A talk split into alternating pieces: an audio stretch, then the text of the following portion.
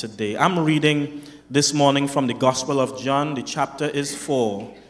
I'll be reading at verse number 6 and I'll be ending at verse number 14. Jesus, therefore, being wearied from his journey, sat thus by the well. It was about the sixth hour of the day. A woman of Samaria came and came to draw water. Jesus said to her, Give me a drink. For his disciples had gone away into the city to buy food. Then the woman of Samaria said to him, How is it that you, being a Jew, ask a drink of me, a Samaritan woman? For the Jews have no dealings with the Samaritans. Jesus answered and said to her, If you only knew the gift of God, and who it is who says to you, Give me drink, you would, you would have asked him, and he would have given you living water. The woman said to him, Sir, you have nothing to draw with, and, the, and beside that, the well is deep. Where then do you get that living water? Are you greater than our father Jacob, who who gave us this well and drank from it himself, and as well as his sons and his livestock? Jesus answered and said to her, Whoever drinks of this water will thirst again. But whoever drinks of the water that I shall give him will never thirst. Let me, let me repeat that one more time. Whoever drinks of this water will thirst again. But whoever drinks of the water that I shall give him will never thirst. But the water that I shall give him will become in him a fountain of, of water springing up unto everlasting life. Look to the person next to you if you don't mind and, and say this there is something in the water. Go ahead and have your seats. Go ahead and have your seats. There is something, there is something, there is something in the water. The conversation between Jesus and this Samaritan woman is such an insightful one to all those who are involved. It was insightful for the woman that he was speaking to. It, it was later on insightful for Jesus' disciples when they came back. Of course, it was insightful at the end of this account to the entire village as the woman would go and, and, and give an invitation to come and see. But ultimately, this, this conversation, this account that John takes particular care and attention by inspiration of the Holy Spirit to to put pen to paper and to share with, with his audience, this account, this conversation becomes very insightful for the readers of today, for people like you and me. Throughout the history of man, there, there have been some essential items to our existence and well being. These items have become symbolic of life itself among all cultures past and present, ancient as well as modern. Throughout Scripture, we find these items also being used as a description of not only life, but a certain quality of life. Here are some symbols that uh, our, our you know, human beings and civilizations have used and still do use to, to represent life. You have, for example, the, the, the, the, the, the, seed is used as a means of identifying life. Whether we're talking about a plant seed or a person, seeds are used as a symbol for life. We also have the symbol of bread, you know, that, that thing that we eat. Many, many cultures and customs would, would have bread as a symbol of life and living. Some cultures, some, some ancient cultures would have used the sun or daylight as a means to identify or symbolize life or existence. What about things like a candle or a lampstand or even oil, these were all symbolic in ancient cultures and throughout scripture to represent life. Of course, we have the age old wheat or barley, and uh, that is also used in many instances to symbolize life as well. But there is one more that pertains and relates to our text on this morning as we think about symbols that, that speak to ident- an, an identity of life, and that is the symbol of water. Scripture recognizes water in various ways, but it is understood that in the ancient cultures and in, in, in modern civilizations as well, water itself carries several connotations or meanings. It's no different in scripture when we see water is used in different ways and in different states, state, statements that are made throughout the Bible. For example, in scripture, water is representative at times of chaos. Water is representative of that which is supernatural. Water is representative of power, or I would even go as far as to say absolute power. Water throughout scripture also represents prosperity and production, as it were.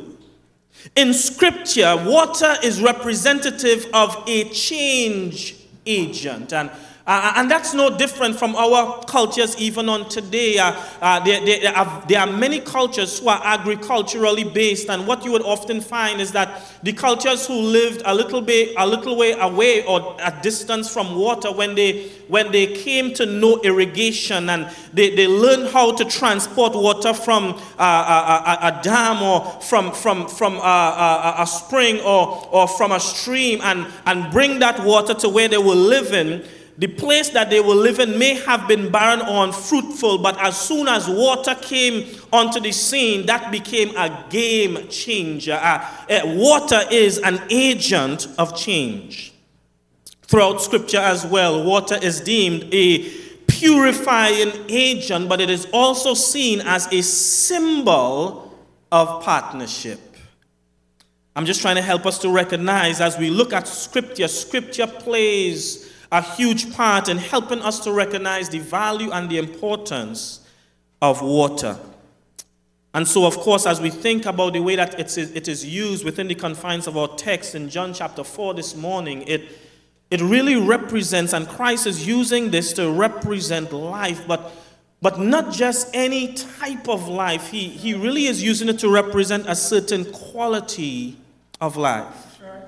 So, as John takes the opportunity to share and to showcase uh, all the different shades and the meaning of water, he really wants to use the imagery of water to convey not only Jesus' power, but also Jesus' deity. Watch this.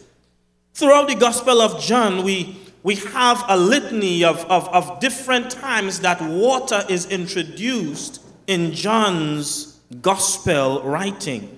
In chapter number one, we see water introduced when uh, they are referring to the baptism of both John as well as Jesus. And in chapter number two of the Gospel of John, we see Jesus turn water into wine. And in chapter number three, when Jesus is having a conversation with Nicodemus, who came to him by night, he would tell him, Except you are born again of water and of the Spirit. We, we jump to chapter number five, and Jesus would, would, would heal a man that was waiting at a certain pool. And, uh, and this pool, uh, but, but say that this pool, the, the, scripture would tell us and describe a scene where people who had all these different ailments and, and disabilities, they would come and they would wait for a certain time in the day when the water would be stirred. And, and whosoever would have gone into the water first would have come out with healing. But there was a man there who was paralyzed and he couldn't get the opportunity to jump into this pool when the water was stirred. And Jesus looks at him and recognizes him and said, Hey,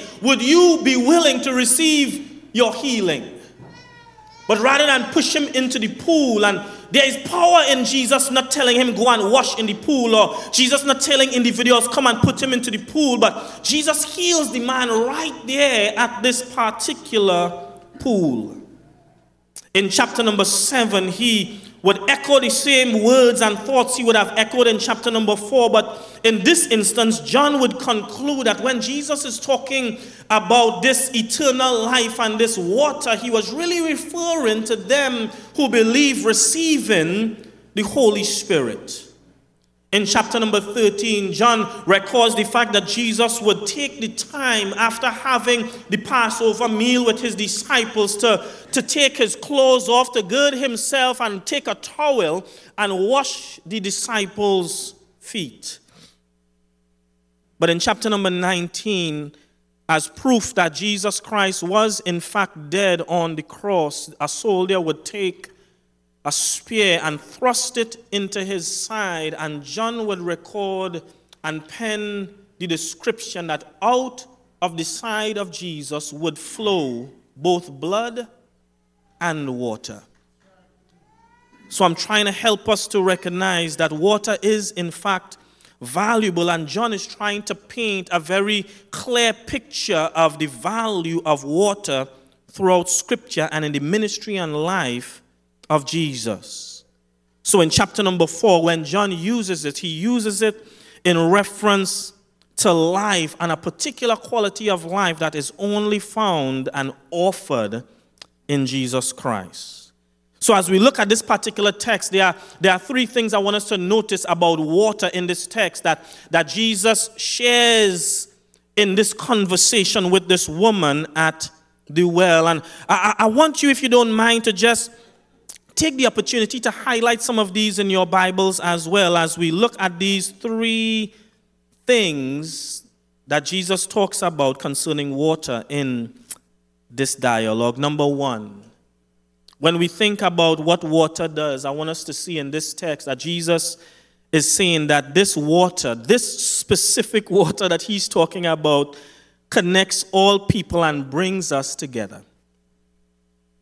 In verses 6 to verse number 9, I want us to appreciate this. It says, Now Jacob's well was there. Jesus, therefore, being wearied from his journey, sat thus by the well. It was about the sixth hour of the day.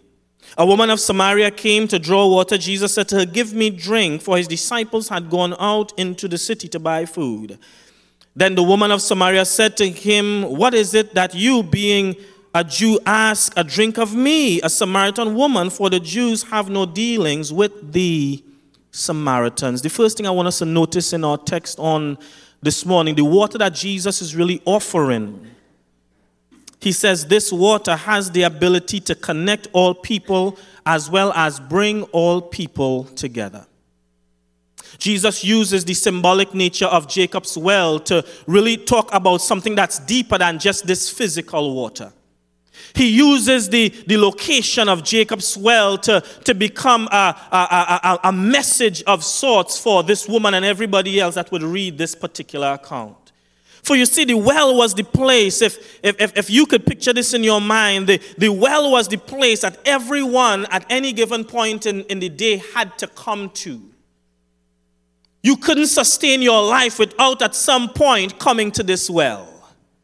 The well meant that every single person, every single creature uh, had life, so you had to come to the well at some point in time. The well was there for everybody.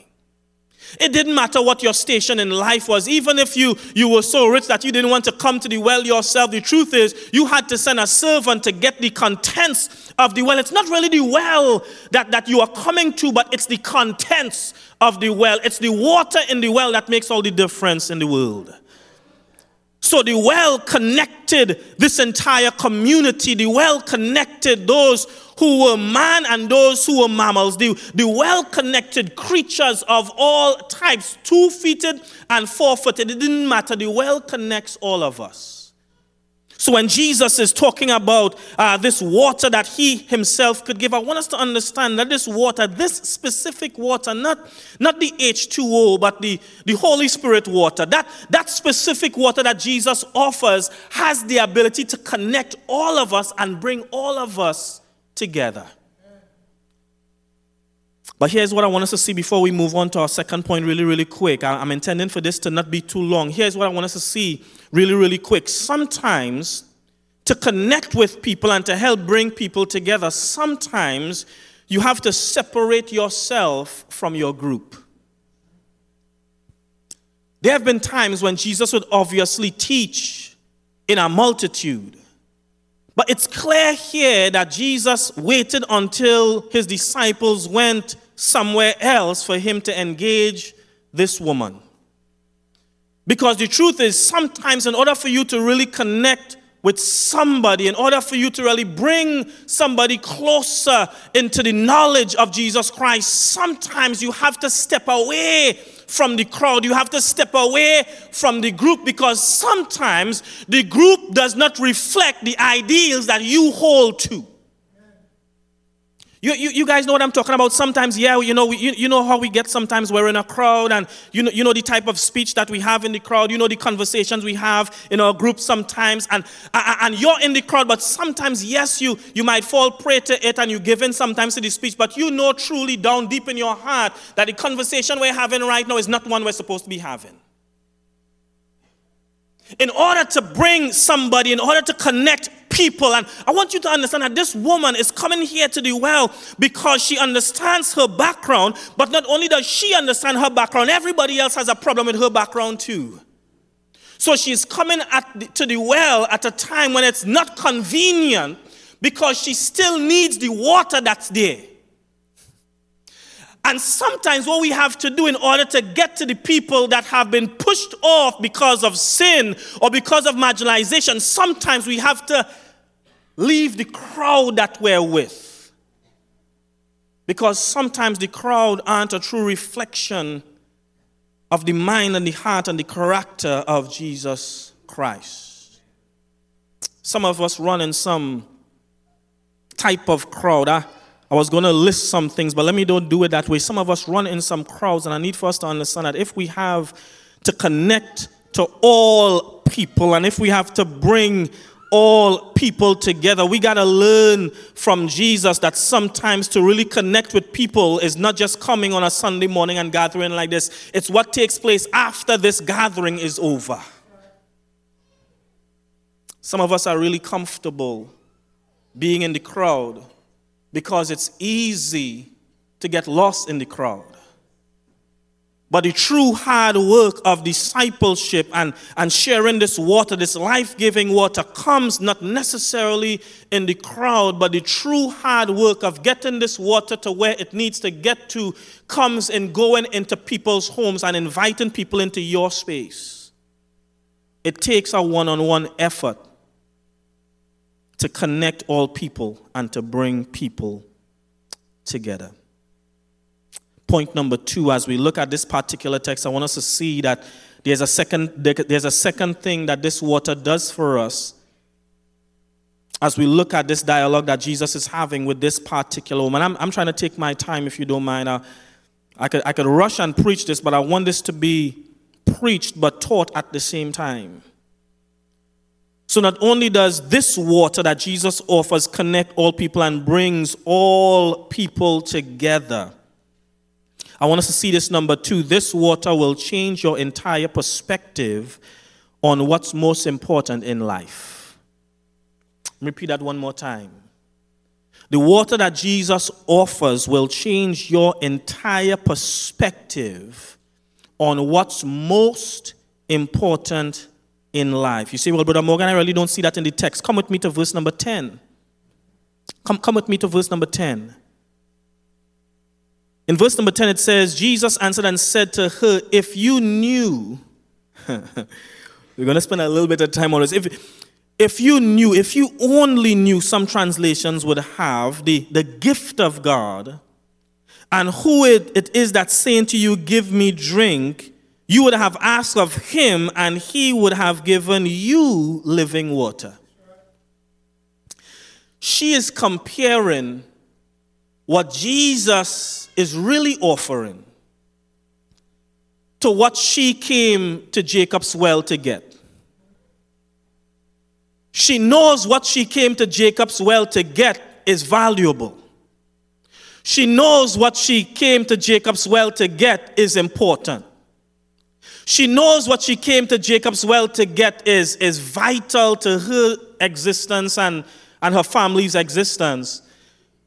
But she had yet to understand that what Jesus was offering was that much more valuable, that much more essential, that much more important to her life and well being. Because you see, the water that she was going to take for herself and for the livestock and for her family, they will drink, but she's going to have to come back to this well every single day, every single week, every single month. And it's not that you don't have to come back to Jesus every single day, every single week, and every single month, but the well of Jesus never runs dry. The well of Jesus never runs low. You notice what she said. You don't even have something to dip with. And besides that, even if you did, I'm not sure you, you are aware of how low the water is because you don't, it's not even long enough because the well is deep. You had to be from the area to understand the level of the water. So she brought something not only to dip, but she brought something long enough to dip. The well of Jesus doesn't run dry. The well of Jesus doesn't run low. On the contrary, sometimes you and I get dry. Some, some, sometimes you and I get parched. Some of our, sometimes you and I get barren emotionally and, and mentally and spiritually and, and physically, but Jesus refuels us. Jesus replenishes us. The Holy Spirit gives us life.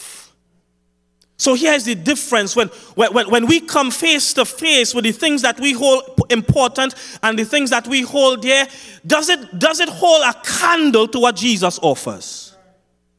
When we compare the things that are important and vital to us in this physical life, does it really hold up in weight to what Jesus offers you and me? But Jesus is having this woman to know listen, it's, it's not so much, it's not so much. And I need for us to see this before I move on to my third point. I'm almost done.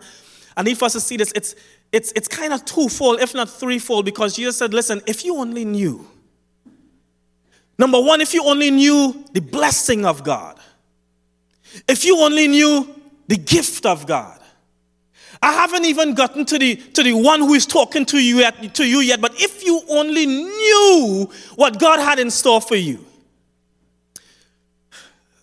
some of us oh, older folks might, might forget might forget how, how joyous Christmas time is. But let me let me see if I can jog our memories in, in a good old ratatouille fashion to throw us back when we were kids. You remember, right, when, when you would walk through the mall or you would you would be looking at the TV and you and you told your parents, Daddy or Mommy, I want that bike. And, and, and you know, you, you know how we do it in the US, it's kind of different back home. Back home, you don't see any gifts under the tree until you get up on Christmas Day. Here, you, you, you package the gifts, you put it up, and you just lay there maybe for a few days, and it's almost like a temptation tool for the kids for self control.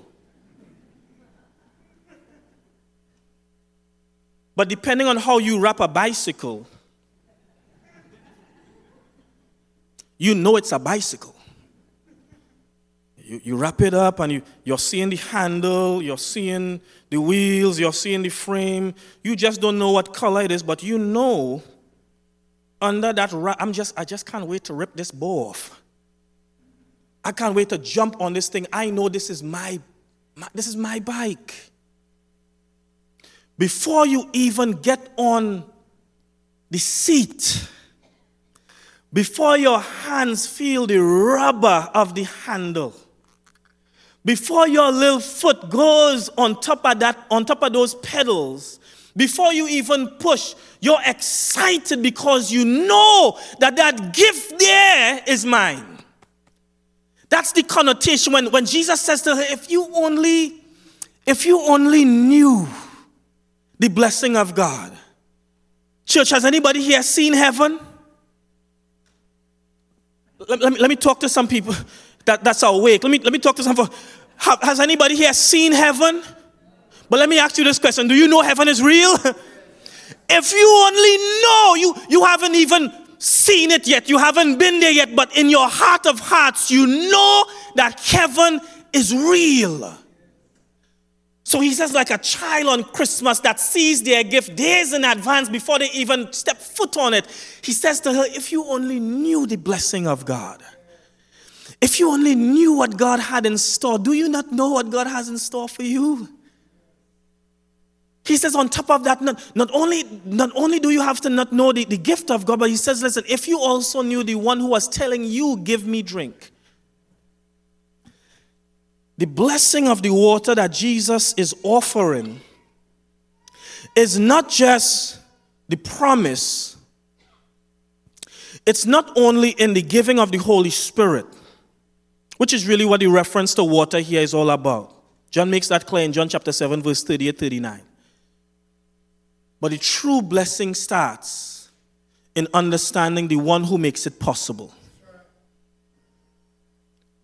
the true blessing of receiving the promise, heaven, and ultimately receiving the water of the Holy Spirit, you have to first get to know the one who's given it. So you can't receive the Holy Spirit nor the blessing of heaven without, without connecting to Jesus Christ. And that becomes important for us because we have too many people trying to, to get to heaven, but they don't want to accept Jesus as their personal Lord and Savior.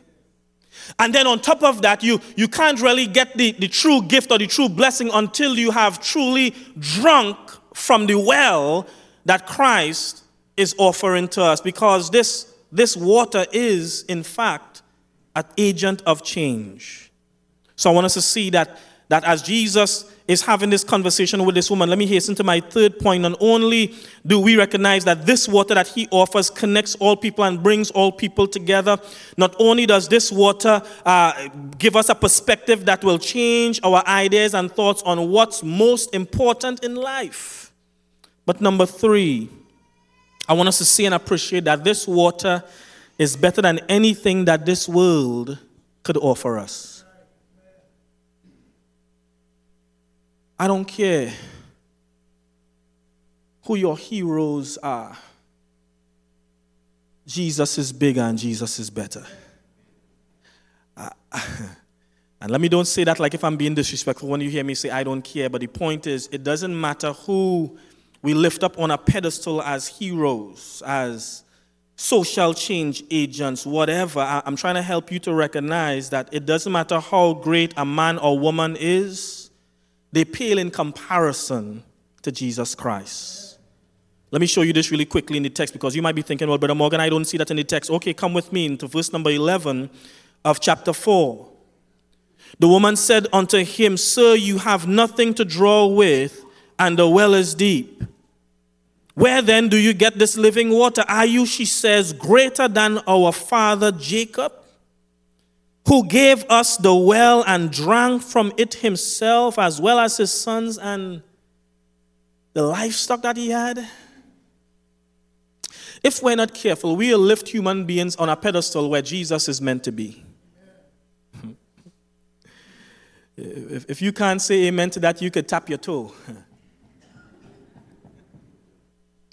because if we're not careful, we lift up human beings at a place of perfection. And when those human beings fall and falter, we lose all sense of hope and direction because we're placing in a place of priority and station in life the only place that Christ and God and the Holy Spirit is supposed to be. So he says, when you understand the blessing of this water and the impact and the power of this water, you understand that this water is better than anything that this life has and can offer you and me.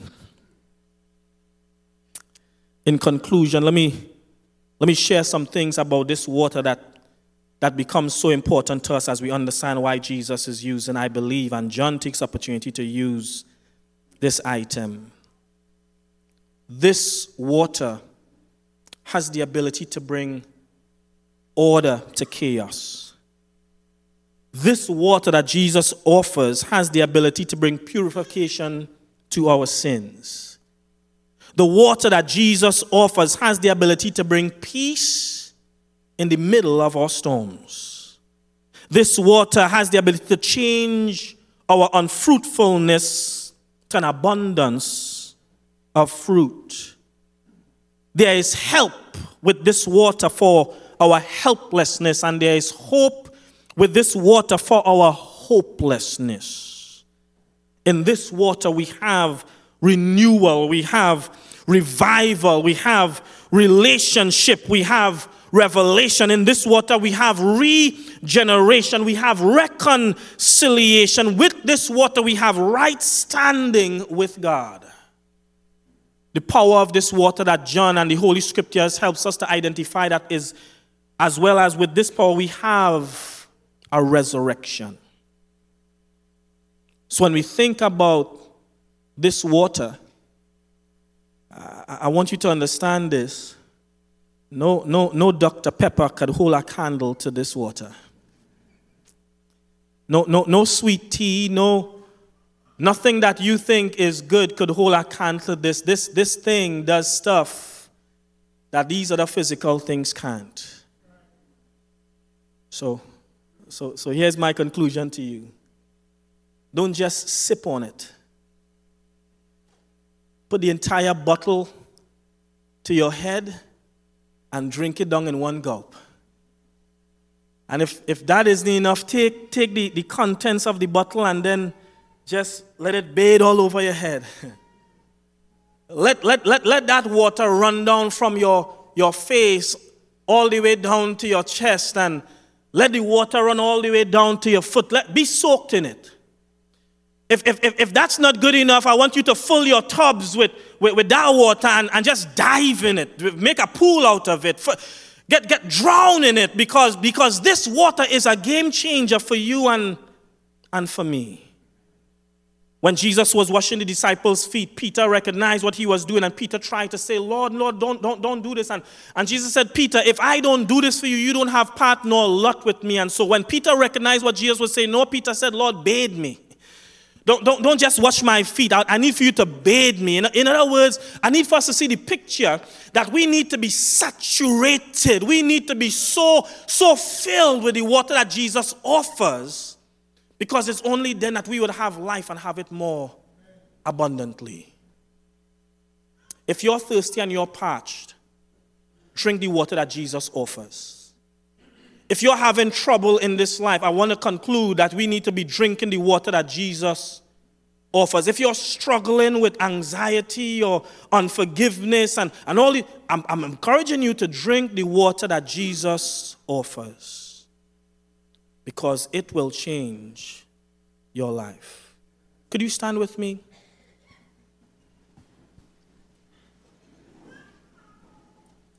Look to the person next to you and say this with some feeling there is something in the water.